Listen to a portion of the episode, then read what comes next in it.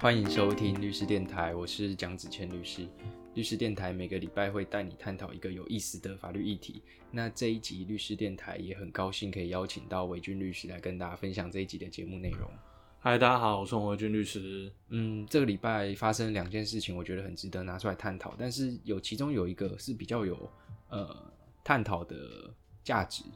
这两件事情分别是：第一件事情是最近很红的那种柬埔寨人口贩卖，嗯，然后第二件事情就是有以前超级偶像的那个知名艺人叫艾辰，他自杀。然后有关于那个柬埔寨的部分，我觉得简单带过，就是说其实它很简单，它就是有人口贩运法，就这样而已，所以好像也没有什么太大讨论价值。如果之后有更有针对这个事件更有，比如说衍生出有法律呃议题的这种探讨的价值的话，我们再来讨论好了。嗯但今天我们就先讨论艾辰这个事件。嗯，好，反正就是呃，我想大家应该有看到新闻，因为其实算还蛮轰动的。呃，比起艾辰，其实可能很多人也知道他的老婆就是叫王彤，因为也很演很多呃八点档哎、对，八点档，明以前的吗？以前好像也有演偶像剧，我有点忘记了。对对对，那总之是一个算是呃至少小有名气的女星。那相对来说，艾辰当然很多人知道，但是其实我没有到很熟，因为呃超级偶像红的时候，我可能那时候已经没有在看这种歌唱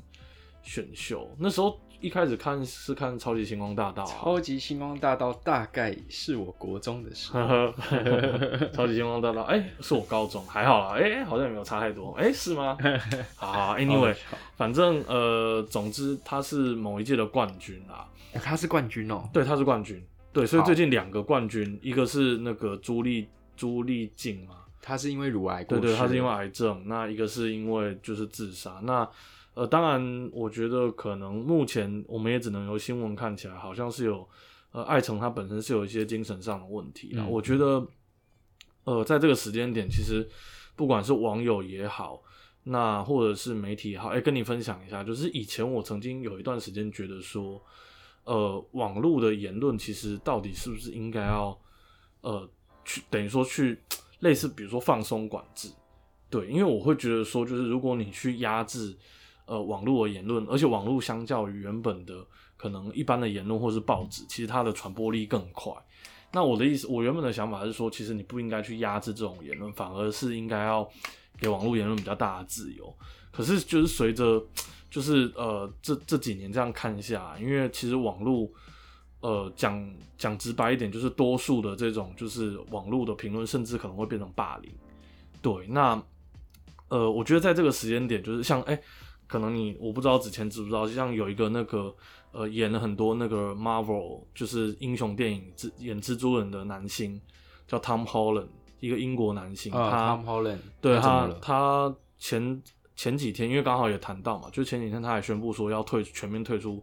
社群软只知道他跟任达雅在一起哎、。对对对对对对，没错，他也是就是觉得说让他承受太大的压力，所以他已经在从事精神的治疗了。对，那我觉得在这个时间点，我其实我想要说的是说，我觉得呃，不管是媒体也好，因为我们管不动媒体啦，对媒体那么大，我们也管不动，对不对？第四权污蔑王。可是管不管跟要不要管好像是两个层次的问题。对，这个其实是另外一个，就是其实最近我觉得发生很多事情，像所谓的数位中介法，那个我还在研究还。有数位发展部，呃，对对对对对，但是我我觉得呃，我们先，因为我们今天讨论的主轴，我们还是不要偏离太多。那对，我想要讲的是说，其实大家可以在你自己在网络上发表言论的时候，不要去发表一些呃无端的臆测，或者是就是比如说呃，举例来说，是不是那个呃王彤又怎么样啦，或什么的，王彤又怎样带他先生绿帽？或者是对讲就好了对，或者是对对对，我觉得这种就是没有什么必要啦。那我们还是等后续就是警方的调查啦。对，我觉得这个好像嗯虽然这不是今天的主题，但是嗯我还是做一个结论，就是说你要不要让，比如说在网络呃网络世界的人讲出这种话，是取决于嗯本国人的公民素养，是啊，这是第一件事情，是啊第一个层次的问题。第二个层次的问题是说，他讲出来以后，你要不要做管制？嗯，然后第三个是这个管制有没有必要？好像就是这三个问题在在处理。哎、其实有点可怕呢。就是虽然我们今天讨论的主题不是数位中介法，可是数位中介法会让主管机关未来他认定是假讯息的时候，他可以不用经过法院的强制处分，就是或者是令状，他直接可以在用他的职权要求社群媒体，比如说 YouTube 下架。没有，你要在上面加注警语，说什么这个是假消息，类似这种话，我觉得有一点可怕。我我会认为说，这其实已经可能侵害到言论自由、出版自由。对，所以没关系，这个这个我们后续真假要由谁来决定这件事情？对，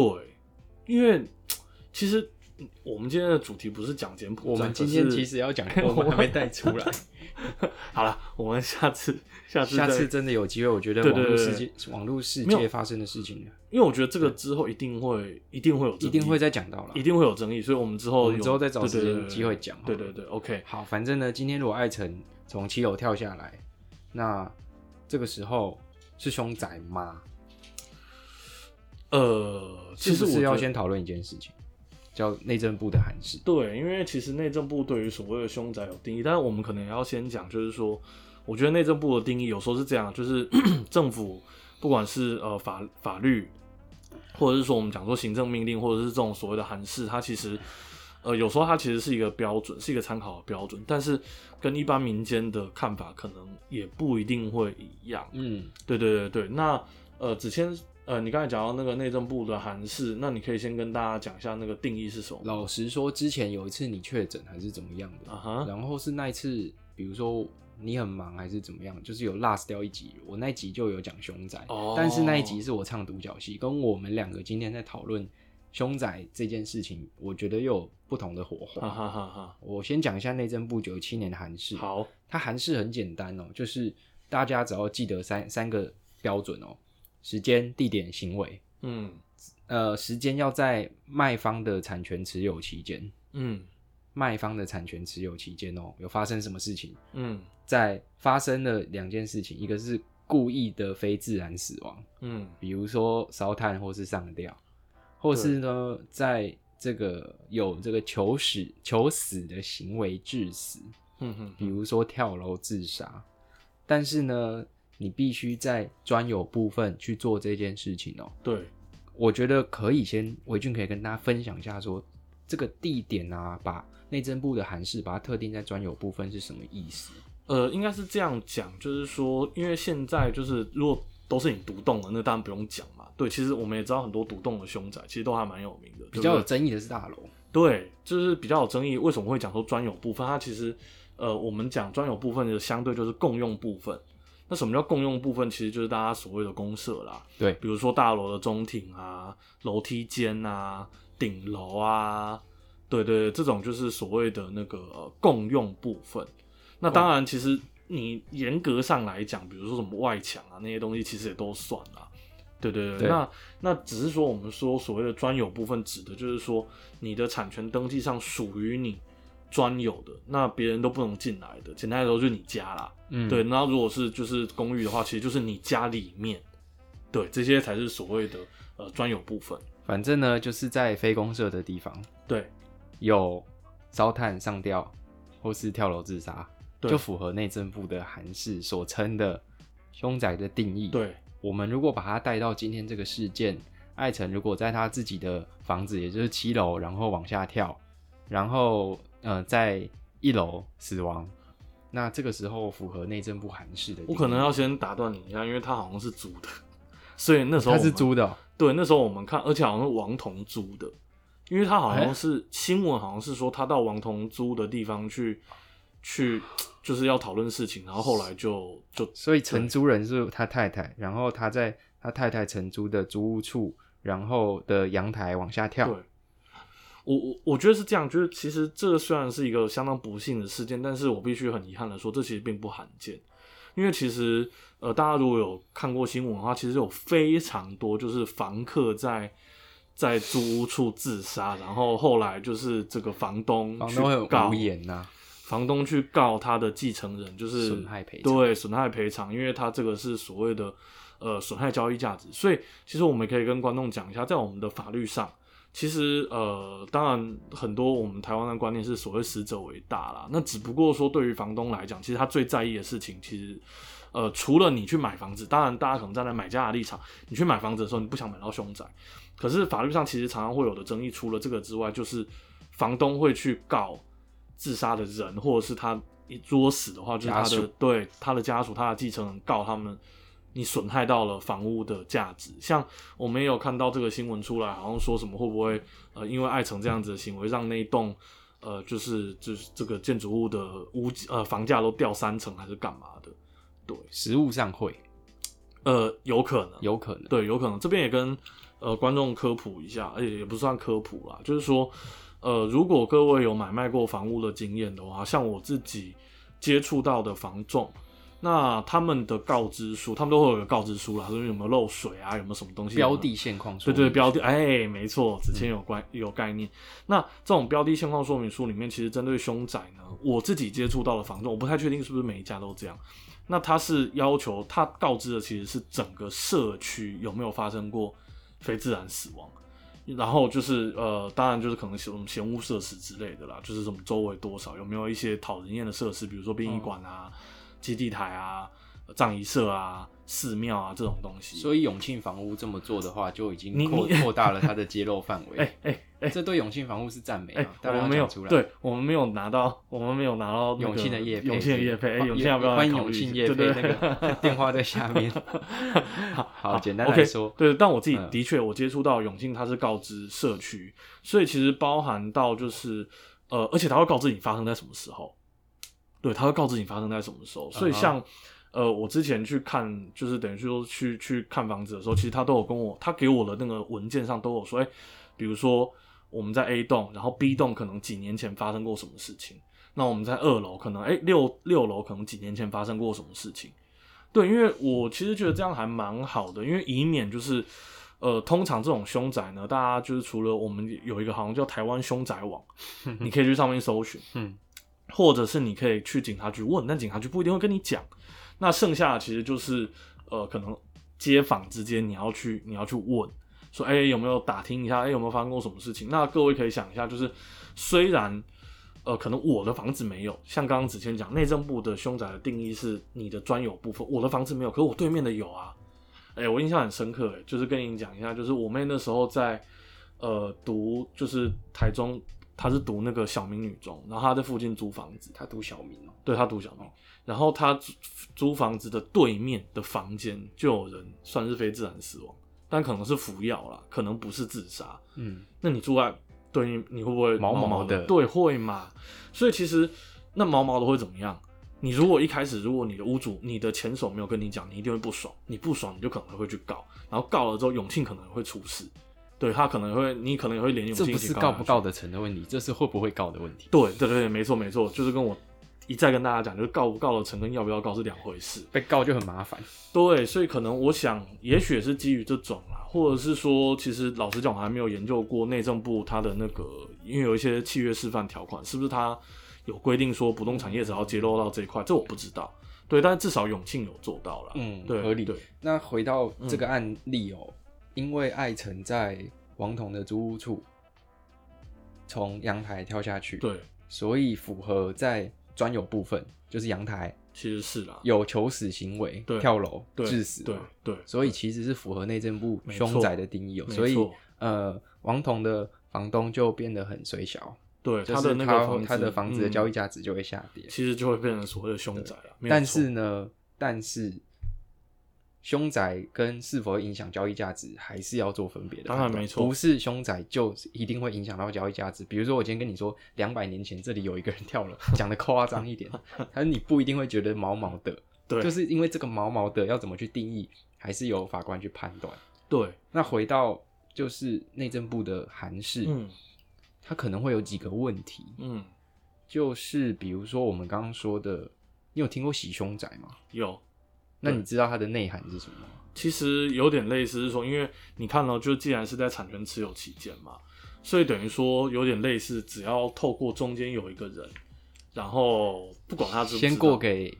B，B 再卖给 C，然后 B 就可以说没有啊，我持有期间没有发生这件事情，我不知道啊，前屋主也没有跟我讲啊。所以他就依照内政部的函释，他就不是凶宅，对，对这个这个叫洗凶宅。对，而且其实老实讲，我觉得有点在赌啦，有点在赌啦。就是说，如果你就是等于说你住进去之后，你自己没发生什么事情，然后呃别人也没有跟你讲，然后其实你就会，他等于有个保险，等于说你其实想啊，其实如果是比较不孝的房仲业者的话，他去做这种所谓的那个现况告知书，他就可以做一个很漂亮的告知书，因为屋主告诉他没有，可是这个屋主他其实是有点类似我们讲的人头恶意，对对，恶意的人头，嗯，嗯，而且呢，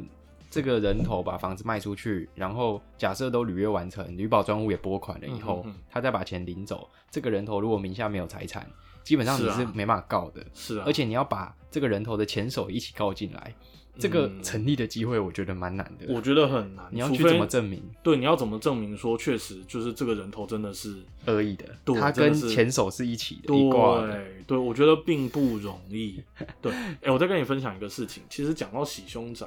我那天还有看到另外一个，就是也是有点类似叫洗凶宅，但是不是我们这边讲的。他是说要求你要去住那个凶宅，然后你要每天住满十二小时，啊，就是它是一个类似，可能有点像职业，你知道吗？就是有点类似说我去住，然后我我什么事情都没有发生。OK，对对对对对，那我就会觉得说，哎、搞不好你说增加他的阳气是不是？呃，我不知道，因为这毕竟是民俗观念。哎、可是你想哦，如果比如说我屋主做这件事情，是不是其实可以稍微让交易价值恢复一点？毛毛的感觉可以少一点。对，就是我可以跟那个后面的买家说，哎、你看我找人去住了，然后他他开了一个证明给我，说什么东西都没有 发生。这是个好好，这是个好好好事业。我觉得如果是那种八字很重的人，搞不好可以考虑啊吧。但是我们刚刚提到说，嗯，内政部的函释可能会有几个问题。第一个问题就是洗凶宅的问题，第二个问题其实就是呃内政部把这个地点限制在专有部分会衍生出的问题，就是如果在共有部分发生的这个非自然死亡要怎么算？对常见就是顶加、对顶楼加盖，对但台北一堆，对那顶加又很容易不符合消消防法规，对啊，啊如果烧起来死人了，那一样依照内政部的函释，你限定在专有部分发生的非自然死亡，你如果在共有部分，也就是顶加顶楼，顶楼就是共有部分嘛，嗯就楼顶平台对，顶楼违建嘛，对那个就算是不是凶宅，对啊，而且如果比如说你从顶楼一跃而下，然后在中庭就是掉掉落在中庭，其实也都是共有部分。对，对那其实老实讲也都不是，在都共有部分跳到共有部分死亡。对，所以都不是狭义的凶宅啦。OK，、对啊嗯还有一个问题就是，你有听过二楼的那个露台户吗？有小有飞侠对不对水小，飞侠，对对对对对 呃，二楼的露台户就是，比如说我在买二楼的时候，然后针对二楼的露台，它在法律上的性质是共有部分，但通常建商会跟各个承购户去约定共有专用，对所以二楼的租户可以专用那个露台。对那那个露台呢，如果是三四五六七楼的呃住户从阳台跳下来，很有可能会跳死在露台上。对然后这个时候，你家有可能就变成凶宅吗？依照嗯内政部的函释，他会跟你说不是，对不是凶宅，因为二楼的露台是共有部分。对对对对对，所以依照内政部九十七年的函释，会衍生出这三个问题。没错第一个是洗凶宅，第二个是呃，比如说是那个顶家，嗯。第三个可能是小飞侠。对，那呃好，那其实我觉得我们可以稍微跟大家整理一下啦，因为呃等一下可能请也可以让子谦跟大家讲一下说，诶那法院就这部分是怎么认定？那我先跟大家讲一下，我刚刚其实已经有带到哈。大概专呃那个呃凶宅，我们可能会碰到两个主要的法律问题。第一个就是涉及到买卖的时候，涉及到买卖的时候，你卖家应不应该要跟买家讲？那你买家你要怎么知道这件事情？这边会有一个纠纷嘛？那另外就是说，可能是呃租赁的状况，就是等于说，或者是其实也不一定啦，可能比如说你像刚刚讲的，万一有比如说呃二楼只从六楼跳下来，然后死在二楼，那二楼就是呃能不能去跟这个人来主张损害赔偿的问题？对对，那我先跟大家讲，就是说，呃，关于我们的就是呃第一个问题，我我会建议啦，呃，你若身为一个卖家，其实我会觉得你应该要诚实告知啦，对不对？以免你后续的纠纷。那我们其实也相当不建议你透过洗凶宅的方式去达到你的目的，对，因为你我觉得这个这个其实第一个不太道德啦，第二个就是你如果哪一天不康了，那个其实都会都会衍生后续很多的纠纷。这个到底有没有适用诈术使相对人陷于错误，对为财产处分、嗯自身财产损害的诈欺罪？我觉得这个可能值得研究啦，值得研究。但是你如果用最狭义的，应该说最严格的标准来看的话，确确实有可能是诈术啊。对啊，对对对对对，因为你明明知道这个会影响到价值，对，没错。如果所以如果有当事人就是呃来跟我来跟我问的话，我一定会建议他要告诈欺啊。对，他只是告不告成就是另外的事情了啦。对对没错。那你如果是买家的话，其实我会建议你就是刚刚我讲的，比如说台湾凶宅网，然后警察局、街访。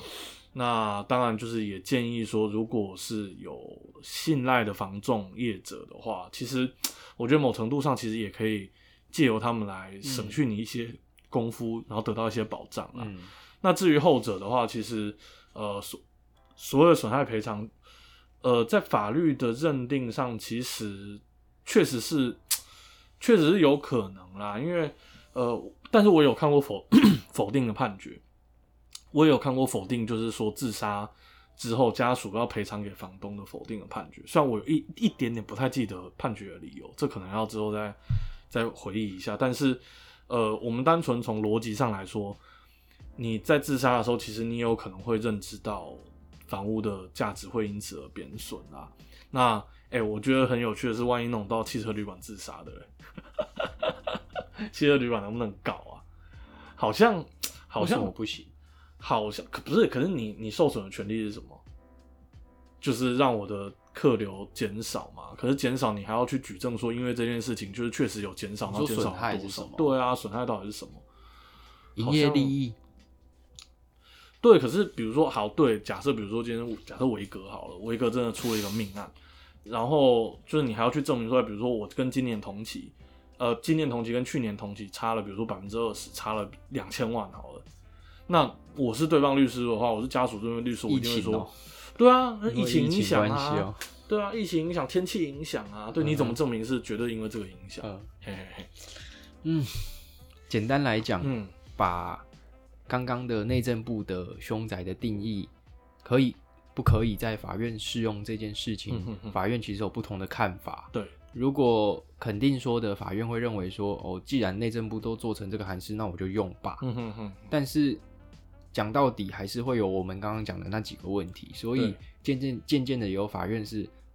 去告知原被告说，内政部的函释固然是函释哦，但是它并不拘束法院的认定。没错，没错，法院会怎么认定这个房屋是有所谓的物资瑕疵这件事情，还是会看这件事情事件的发生，嗯，它有没有去影响到房屋本身的交易市场交易价值，而去定夺说它到底有没有物资瑕疵了？对，应该是这样讲，没错。，对对对对，物资瑕疵会有几个法律效果：嗯，解约、减价、减少价，对，损赔、嗯，减解除契约、对减少价金、损害赔偿。没错，大概就这就是几个买方可以去主张的方向。对，那要不要把那个那个中介加告进来？就是你的 请求权基础就不一样了，嗯因为你就不是依照契约咯，嗯，你可能要依照侵权行为或是怎么样的。没错，也是没有啦，也要看你跟中介之间有没有契约啦。对你，你有可能有，对，有可能哦，居间的契约吗？对对，有可能。会吗？其实上吗？其实会，其实有可能会，因为呃，通常是这样，就是买方也找，举例来说永庆，卖方也找永庆，只是通常两个房仲不会是同一个人。对我知道对对对对，我知道通常两个房仲不会通常都是买买卖方找房仲，买方找房仲，然后去对房仲对房仲。对，房仲对房仲，对合理对对对。然后，所以你的房仲有没有可能，其实比如说他明明知道隐瞒你，那可能就是另外的事情。那、对方的房仲也是，所以你看，好多人可以告我们的房仲、对方的房仲、房仲公司，还有前屋主。，OK，很多可以告，但告不告成又是另外一件事情。，没错。但是用契约去告会比较有个问题是，他没比较没有办法做连带赔偿的责任。哎、没吗对对对对对，有可能，而且其实你还是要回到契约本身去看，说你契约里面有没有针对这种状况的特定的约款。约定揭露的义务。哎、对，它可能是一个定型化契约。对对嗯对对对，简单来讲，我觉得今天很有趣，就是也不是说有趣啊，某种程度也有点沉重嘛，因为就是发生这种事情，我们才有机会可以讲凶宅这件事情。对帮大家复习一下，一开始是内政部九七年的函释，函释有几个问题。第一个，你如果是那个洗凶宅或是顶家的火灾，嗯或是小飞侠事件，你可能不会被内政部的函释认定成凶宅。对但是法院其实有时候不管内政部那一套，对他还是去判断说你这个本身你自杀的这个事件到底会不会影响到房屋的价值，这个要从事件本身的严重程度，还有发生时间的久暂，就是对发生时间长短。比如说我刚跟你说两百年以前，你就可能嗯没什么感觉，是啊反，正两百年以前好像跟我无无关的感觉，啊，嗯哼大概是这种感觉啊然后去判断说到底有没有民法所谓的物质瑕疵，是。大概就是这样。那你呃最后有什么要补充？对，而且我昨天其实还有看到，就是呃，应该也是类似那种不动产业者有受访啦，像比如说现在很多我们讲叫孤独死，其实未来可能会越来越多啦。就简单来说，嗯、可能就是在房屋内自然死亡哦，但过世了，呃，可能一阵子之后才被发现。对，那这种状况下会不会呃成为一个需要告知的事情？其实我们整理一下子谦刚才讲，简单来说，其实凶宅它毕竟是一个定义。可是，在法律法律上，我们在讨论这个所谓是否凶宅，其实与其说凶宅，不如说会不会有影响到交交易价值的嗯事情，你必须要去诚实做告知。那老实讲，这一块我真的没研究。这种所谓的孤独死，对，虽然属于自自然死亡，但是会不会影响到交易价值？我觉得这个是蛮有趣的啦。对，也许孤独死会不会影响到交易价值？对，简单来说就是可能已经过了好几天才被发现，然后对，你知道就是说已经被风干的那一种。呃，风干，我觉得比较可怕的是什么失水还是干嘛吧？啊失水、失臭之类的。对啊，我也不知道，我我觉得应该会啦。这个我我我直观可能觉得会，但是老年化社会一定会面对到的问题。对，也许未来有机会，我们有看到类似的案例，再来跟听众做分享。嗯嗯那我觉得不错，这集蛮有内容的。嗯对，那也很谢谢伟俊律师跟大家分享这一集的节目内容。OK，大家谢谢，拜拜，那律师电台我们就下礼拜见，拜拜，拜拜。拜拜。